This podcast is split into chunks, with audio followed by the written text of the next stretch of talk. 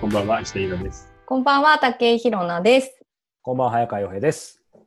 さあ、始まりましたね。大人の放課後ラジオなんですが、実は、あの、この収録をしている今日が、はい。えー前回、あの、予想した、えー直木賞の発表なんですよね。どうなったか。ねキャ前々回はね、あの、見事に当たったんだけど、今回はどうだろうね。っていうか、ねうんっていうか、僕ら結構、あの、ほら、もうすぐ発表になって、もう必死に読んだけど、意外とその後僕ら的にはこれちょっと時間の感覚ですけど、うんすっぽり空いてるからちょっと変な感じですよね。そう、ずっと昔の感じだよね。ーちなみに、あの、早くぼ知りたい。この番組の予想では、はいえっと、少年と犬と、えー人間のどちらか。んそうですね。で、やや少年の犬が強いかなぐらいの年だったよね。はい、いそうやーでですもね。僕もなんか結果を知るの楽しみだ ね。もう議論が白熱しましたからね。 2回連続ね、イラさん当てる可能性あるんじゃないですか。というか、ね、今回はちょっときつかったからね、直しの合格うもん。そうですね。ということでですね、えーウィズコロナのこの時代、実は僕が今一番ハマってることが一つあります。はい。なんだろう。えー何かと言いますと、うんえー中国研究なんですよね。おーなんでまた今、おーなぜでしょう見てくださ。ないぜ今手元に、ザン。うわ、すごい。えーこれ すは、ごい。はい、じゃあし紹介していくね、せっかくなんで。これはあの、世界史とつなげて学ぶ中国全史っていう、これすごく面白かったですう。ーん。もう頭の中に綺麗に中国のうん2500年分ぐらいの歴史が入ってくるっていう。えそしてこれがですね、岩波新書で新しく出ているーううんんうんシリーズ中国の歴史っていうののやつなんですよ。うーんで、これ今読み中なんだけど、やっぱ面白い。あ、いいですね、シシリーズ。こういうのはね、やっぱあのシリーズが新しくなると、歴史の見方もまた今風に、えーリニューアルして出してくるんで、うんこういうあのシリーズの総集、歴史の総集なんかは出ると、ちょっと目を通しておくといいと思いますよ。で、自分に合うんだったら、買って手元に置いて、うん。はちょっい。とずつ読むっていうのがいいと思います。そして、えー、これとこれが、中国のリアルなあの生活だったり、あのみんなの考え方を知るという意味で、はああー、それ面白そう。い、こっちがあの中国の大統領。うんもう後半は毛沢東の悪口がすご いです。でも、この番組見てる人なら毛沢東がいかにひどいことやったかそってうみでんな知すってるもんね。ね。そうですね。最初の方でやりましたよね。はい、文化大革命とね、うんうんえーそしてこちらが中国の行動様式という、これも本当に面白いです。ええ、面と白い。いうことでですね、 そうは言ってもいきなり中国の歴史なんてのみんな全然関心ないじゃないですか。うん。ということで、誰でも知っているところからちょっと攻めてみようということで、はい。世界一有名な試験の話を今回をしようと思います。おうお、試験といえば、これわかりますよね。はい。はい、これです。佳境。あ、今日。みんな一度は聞いたはず。うん聞いたはずえ、華僑のイメージって何ですか二人ともでもこれ読んでくれたんだっけ、読みました。読みましたけど、私バカすぎてなんかよくわかんなかったです。 え、でもさ、どんなイメージだった華僑って。えもうなんかひたすら勉強しまくって、うんひたすら試験して、うんもう学力だけが確か全に。てみたいな感じのイメージえ、それでさ、その試験で受かると何になるって分かってたあなんか偉い人あのなんか国を なんか天天使なんか天使なんかなんか偉い人になるっていうの分かりましたあのね、天使になるのは全然違います。え違うんですか天使は逆にほら、なんか偉くて、最後の最後でひょっとしたら見に来るところでいいたよあね。の、中国の天使は基本的に、ただ武力が圧倒的に強ければなれるの。あ戦争に勝てばいいだけだからそっちとはまた逆で。うんこ、れじゃじゃあ何になるんだいきますね。はいはい。華僑といえば、ざん、世界一の試験。世界一の試験です。えーえ試験ってそもそも科挙から始まったってことなんですかほぼ華僑から始まったと考えていいです。うーんなぜなら、華僑すはごいな史上最長の試験なのです。すごい。でもすごくない ?587 年から1904年、これね、隋から唐ま、あ、秦までなんだけど、1300年以上続いてるの。 1904年ってそういう長いスパンで見ると最近ですよね。うん。うんでも1400、1300年続く試験って考えられないよね。考えら逆んないにそんなに続くってなんか内容大丈夫なのって思っちゃうなんかだから逆に時代が変わるのにこの華僑のあり方が、中国の人たちにとってはぴったりだったんだろうね。うんうんなるほどなで、華僑が分かれば、今の中国のあり方も分かります。あーへーそれぐらいなんかね、重要なことなんです。えー、そして、じゃーん。結局ね、科挙って何って言われたら、ああ、そうそう、官僚の登用試験ね。それそれ。あ後出しじゃん、読んだ のか、本当に。そうそうそうそ 読みまうし。た、読みました。で、要するに、あの、日本で言うと、あの、国家上級試験ってあるじゃないですか。うんうんいわゆるそれを取れば、いろんな省庁にエリートとして入れる。うん。東東大の人がいっぱいやる試験みたいなやつ。例えばそれを取ると財務省に行ける、はい、経済産業省に行ける。キャリアの人たちです。そう。要するうんうにん、キャリア試験ですね。うんでね、これ簡単に言うとね、この試験に通って官僚になること以外、大金持ちになる方法ってなかったの。うんうんうん。中国一択って貧しいから。そう、一なる択。ほどな。えーで、これは実は今も全く同じです。あそうー今日はもう終わったけど、今も一緒。そう。ただ今の場合は2つあって、1つは、まあ、北京大学とかあるよね。うんで、誰か有名な政治家、中国の人がやった上海交通大学とか、うんううんん、あの、中国には一握りの超名門大学があって、で、そこにで、そこを出て、一流企業に入るっていうのが一つ。うんもう一つは、共産党に入るっていう道があるんだよね。あおー共産党に入るか、名門大学に行くかっていう、それで結局試験を通って、えー官僚なり、ーうんエリートの会社に入るなりするしか成功する道はないってことなんだようね。ーんじゃあ本質は変わってないと、今も。そう、変わってないです。うんで、これも、なぜかっていうと、中国ってさ、猛烈に広いじゃない。だから、例えば、えー北京でも、洛陽でも、まあ、どこでもいいんだけど、国の都があって、そこに天使、皇帝がいて、うん皇帝は全国にたくさんのエリート官僚をね、派遣して、それで国を治めてもらうわはいけ。。治めさせるわけ。うん。で、実は皇帝も忙しいから、そんなに中国って猛烈に広いでしょ日本の何十倍、30倍ぐらいあるわけだから。なので、あちこちのことなんか見てらんないんで、実は地方に行った官僚とかって、割と自由に何でもできるの。うん。うん野放しになってんだ。そうそうそうそう。で、しかもさ、この試験ってさ、男の子が生まれると3歳から始めるの。ね地獄だよねえ。う。んうんうん何がだったかね。そうそう。3歳からちゃんと25文字うんで、最初に覚える25文字だけで作った詩っていうのが、いろは歌歌みたいなのがあるわけよ。うんうんそれが年を取っていくと25から1000になり、最終的には、なんかすごい数ですよね。そう、四書五経の全てを学ぶってことになるのね。うんちなみに四書五経ってよく言うけど、意味わかんないじゃんはい。要は、孔子が始めた儒教の経典の全てなんです。うんで孔孔子の論語、孟子の孟子、うん液経っていうのは、あの、基本的にこれ占いとかやるやつね。ああ、駅ですね。はい、液です。で、書教っていうのは、えー、まあ、いろいろな文章が入ってるやつ。うで、ん詩教っていうのは詩で、これは礼節について書いた礼記。で、茶伝っていうのは歴史書なんですよ。うんで、これが儒教の、あの、経典なんだけど、ともかく、ここからしか出ないの。なんかそうすると簡単な気持ち、気にしませんなんか。でもね、これ全部で膨大50、50万語ぐらいあるから。 それを全部覚えないといけないのよ。そっか。ちなみにこれを見てさ、何かが猛烈に足りないと思わない何かが足りない。で、ロだってさ、中国って火薬ーン、作ったり、車輪を作ったり、紙をすいたり、天文儀、船の方向を決める磁石みたいなのも作ってるじゃない。うんなんだかか、ら貿易でもあ、駅か。あれうん、うんこの中算で数とか理科がないってこそとうでですす、かそうです。あ理系のこととか、算数とか、エンジニアリング系のことが一切なくなる。ないですね。完全にそれが文って感じ。中国のエリートの特徴なんです。ー。え、どういうことな、それがないとダメなんですかあのね、いあ言のってるよね。みん完な、孔子は何々を言った。で、それに関してそれは正しいか間違っているか。全に現在であればそれはどんな風に運用されるかみたいなことを延々と議論をするわけ。ううんうんんう言ん。葉だけで。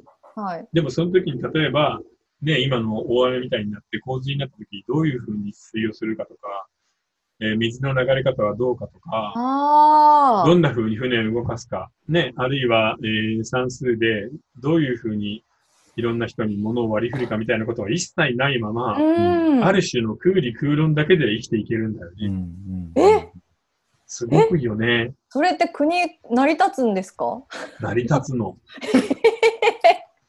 ここが中国のすごいところなんです。確かに。どういうこ普 と通のちっちゃい国だったらそれだけでやってたらなんか国力が衰えてなんかつ潰れそうですよね。ほんとほんとだか、ら、僕考えてみるとね、なんか中国人ってヨーロッパ人に近いんだよね。うん。うんヨーロッパの人も、例えば初代はさ、工場とか作るわけね。まあ何でもいいんだけど、はい。コーヒーカップをいっぱい作る工場、うん焼き物の工場を作りました。で、2代目、3代目ってそれが続いていくと、自分ではその、マイセンかなんかで大きな焼き物工場を持っている一族の出ても、いやいや、うちの初代は芸術家だったとか言い始めるのよ。うちの初代は哲学者だったとか、へえうんどうしてアートにすごく関心があって音楽とかもうまかったんだみたいな嘘を言い始めるの。なんでで、中国の人 もみんなこちらの世界に行きたがるんですよ。文系のトップ、アートのの世界、あるいはこういう歴史の世界に。ああ、なんかヨーロッパとつながりましたね。うんで、不思議でし中ょ国人の人ってなんか不思議な発想というか、こう事実に基づかないことをいきなり言う言い出したりする。それはさ、平野さんさ、はい、 20代の頃、は中い国の企業で働いてたんだもんね。ちょっとその話を教えてよ。そ。そううなちんゃですちゃんとそうじゃないと根拠ないのに今の発言だけ取り上げうん てそうですよね。炎上するよ。いや、あの、私、学校卒業して上海に行って、3ヶ月間だけ台湾の社長のもとで、周りは中国人で、日本人はうん2人いたんですけど、うのんもうほぼ中国語の中でやってて、すごい。うんえ、それは何の会社えっと、アパレルの会社です。あれの会社台湾の。はい。あへの、えニットの会社なんですけど、にいて、なんか、不思議だなって、なんか会議とかしてると、だから、こう数字とか例えば市場調査とかその事実に基づかないところに話がどんどんいっちゃって、結局会議の時間が6時間とか7時間とかになっちゃうんですよ。 本当そのに間、ずーっと喋ってるでしょ。そうずっと喋ってんのそれで、その今さ、全然事実に基づかないことっていうのが、うん彼らにとっては共通の認識なんだよね。だから変に思わないよね。そうなんですよ。ねそれはさ、例えばどういうことなのえななんだろうなんかちょっともうだいぶ20年ぐらい前の話だから忘れちゃったけど、えどんな話だったかな例えば中国ではこういう理由があって、こういうニットが流行るんだみたいな、あちゃんと繋がーってる話ではないんだよね。あーなななっていうかそもそもうん何の話をしてるかよくわかんないなんか話があっち行ったりこっち行ったりしちゃって、うん結局何のことについて話し合ってたのかわかんなくなるっていうことがうんあ結のね構割とそう強いいうで点す、では僕も一つ思うんだけど、あまりそのロジックに強いタイプではないよね。うんうん特にこういうのってさ、中国教なんてさ、経典だから、はっきり言って創作じゃない。まあもちろんね、孔子が言ったことは記録してあるっていうのもあるけど、その後でいろいろ書いたことがみんな混ざっちゃってるから、そう考えると、ある意味文化的な創作物、それだけを頼りに、もう一生生きていかないといけない。しかも、3歳からで受験勉強を始めて、うんみんなに猛烈な期待をかけられるんだよね。うんいやー、プレッシャーだったと思うよ。まあでちなも、うん、あ、まどうぞどうぞ。あ、いいよいいよ。いや、ちななみんにか、うんはい。 ないないい。うんや、後で後編で聞こうかなと思ったんですけど、うん皆さんがね、この、うんまあ、華僑後も中国のこういう本質はまあ変わってないっていう話あるのと、今のこの華僑の試験見ると文系に寄ってると。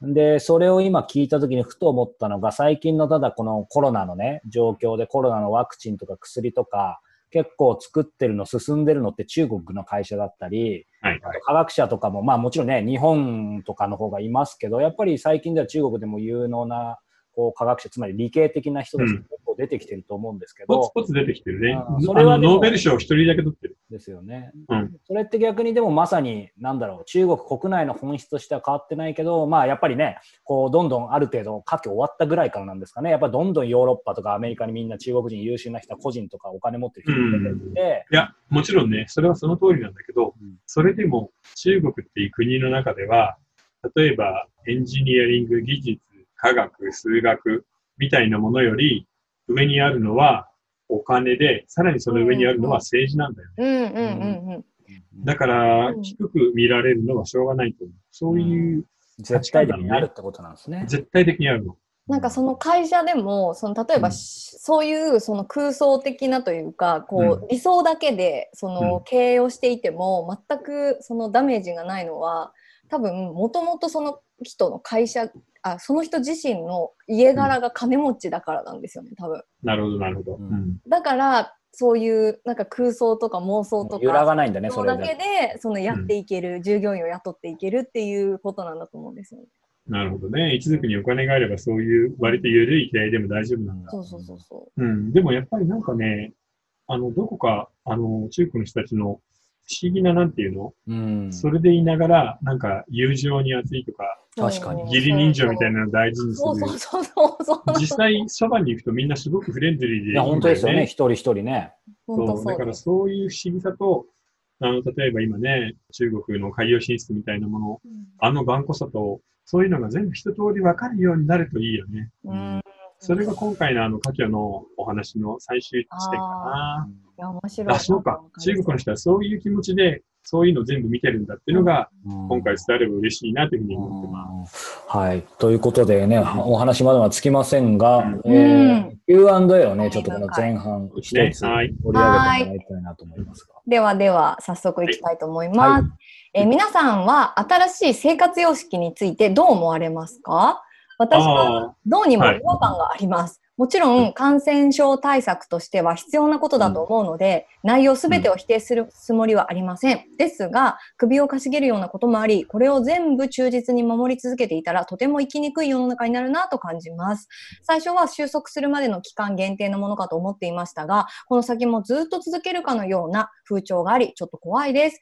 コロナが収束したら元の生活様式に戻ると思いますかそれともこのまま新しい生活様式が定着した世の中に変わってしまうのでしょうかというご質問です。あ、なるほどね。あのさ、最近さ、あの、デパート行ったのよ。そしたら、入り口が一箇所で、うんあで、入るときに、あのープッシュして、あはい。アルコールのジェルで拭くじゃないはい。で、マスクもしてないと入れてくんないのね、体温も測って。うんうんで、。その時にね、そこにいた女の子が、あ、店員さんが、おじいさんがさ、マスクを忘れてきてたの。ああ。で、体温を測って OK で、ジェルもやって、そしたら、あのーって言って、うん、今こちらにマスクがあるんですけど、うん、これをご購入して入ってくださいって言ってたの。購入なんしかもそれがね、銀の繊維かなんかがぬあの縫い込んである、おー抗菌マスクの高級品で、はい2枚か3枚入って2000円近くしたの。マジですか。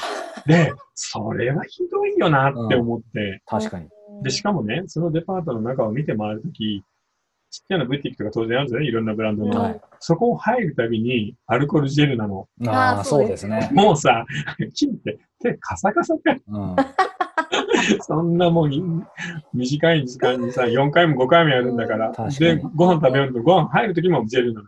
うんいやだから正直言って、うっとうしいね。 うんだからみんなもそうでしょいやー、きついっすよね。でも、うん。でもやっぱ完全にも戻ることはなさそうですよね。嫌だけど。そゼロになることはなさそう、そういううのん。うなんかあでも W あうん。やち WHO ょが数日前うに空気感染もするかもとか言ってふざけたこと言い出したからもうなんか嫌になっちゃってもう本当にいや、だからさ、正直さ、これから1年とか2年っていう短いスパンでは元通りにはならないとは思うよ。うんでも、その先にはやっぱなると思うな。じゃあマスクをそうで当すよね然しなくても普通に全いや、だ然。から、インフルエンザと同じように、慣誰れてしまうってことだと思う。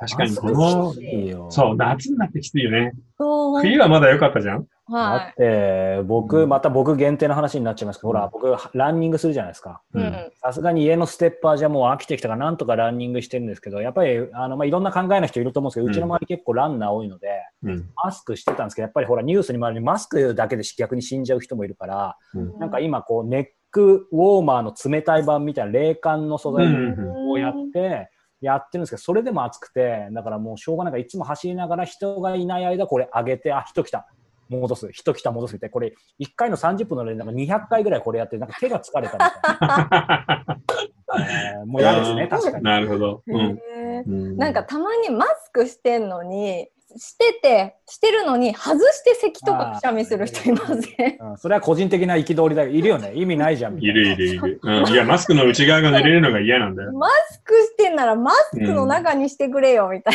な感じになることもあるし、そうだね。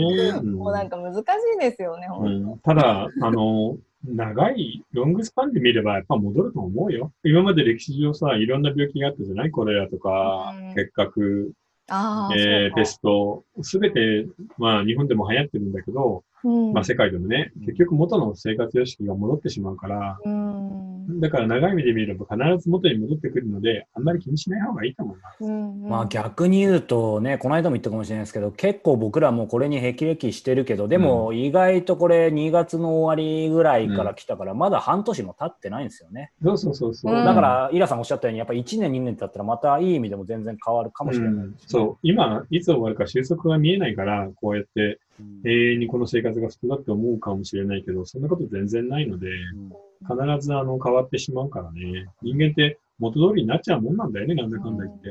なんか映画館昔今映画館昔のやつ上映しててうん。見に行ってきたんですけどえ、何見たの「千と千尋」を見てきたんですけどはああ、あれは映画館で見るといいよね。いよかったですうんあのまあ平日の昼間行ったんですけどうんあの土曜日行こうとしたら、うん結構埋まってて、うんだから割と外に出たい人もいるんだなまあと出る人は出るよね。うんえ、映画館は今さ、いくつぐらい開けてるの間 ?2 つぐらい。一個です一個空1き個空き、1個空きなんだ。はい一個空きで、後ろはこう1個ずつずれてるのずれてますこうだこうねえ前後でこう座ることじゃあいいね。そうなんですよあも、それは家族で行っても1個空きにしないといけないの家か。族で行っても一個空きにしないといけないなるほどね。でもすごくゆったりしてて本当に今、あの行き時っていうか人も、うんおすすめなんだね。おすすめです、うん。東京はなんだかんだ言ってまだ完全に人の戻りはね。ね、ないよね。うんまだ、うん、6割ぐらいかな。電車も空いてるし、満員電車ほど遠いですね。そう。でも、本当にあの、ちょっとうっとしいかもしれないけど、必ず変わるから、うんそれはね、あの、人生、長い人生の間でのこれから一年だと思ってのんびり過ごせばいいんじゃないかうな。んうんうんそうですね。ただ、このコロナのね、ウィズコロナの時代になってから、本当に出会いとかなくなったよね。うん、あーそうかもしれません会ね。えないですからね。うん。そもそもだって会う場所ないし。本当、ますます日本人が減るな。いや、本当それをもうですつねくづく感じるね。そううだん。難しいですねうん。はい。さあ、ということで、ありがとうございます。えー前半はね、えーうんここまでということで、はいこの家居の話ね、えー深く広い話になると思いますが、続きは、えーこの後ニコ動でって、なんかいつの間にか僕が仕切る役になってますけど、いいですかね、はい家計いいいでや、いいですよ。なあんで、の最初ー、から早川さんだ。今日の試験のはい一番ひどいえー会話ですね、うん。 2泊3日泊まり込み、鍋、釜というか、お布団を持って、試験会場ありにました泊まり込みになるので、どういうことえーそういう面白い話がこれから続くのはで、いぜひ、はい、続きはね、ねはい。えー URL からよろしくお願いします。そはいして、えーこれ放送される頃どうでしょうかね、えーこの YouTube チャンネルの方もおかげさまで1000人間近となりましたので、えーおう引き続き皆さんチャンネル登録していただいたら嬉しいです。それでは後半でお目にかかりましょうはい、さようなら。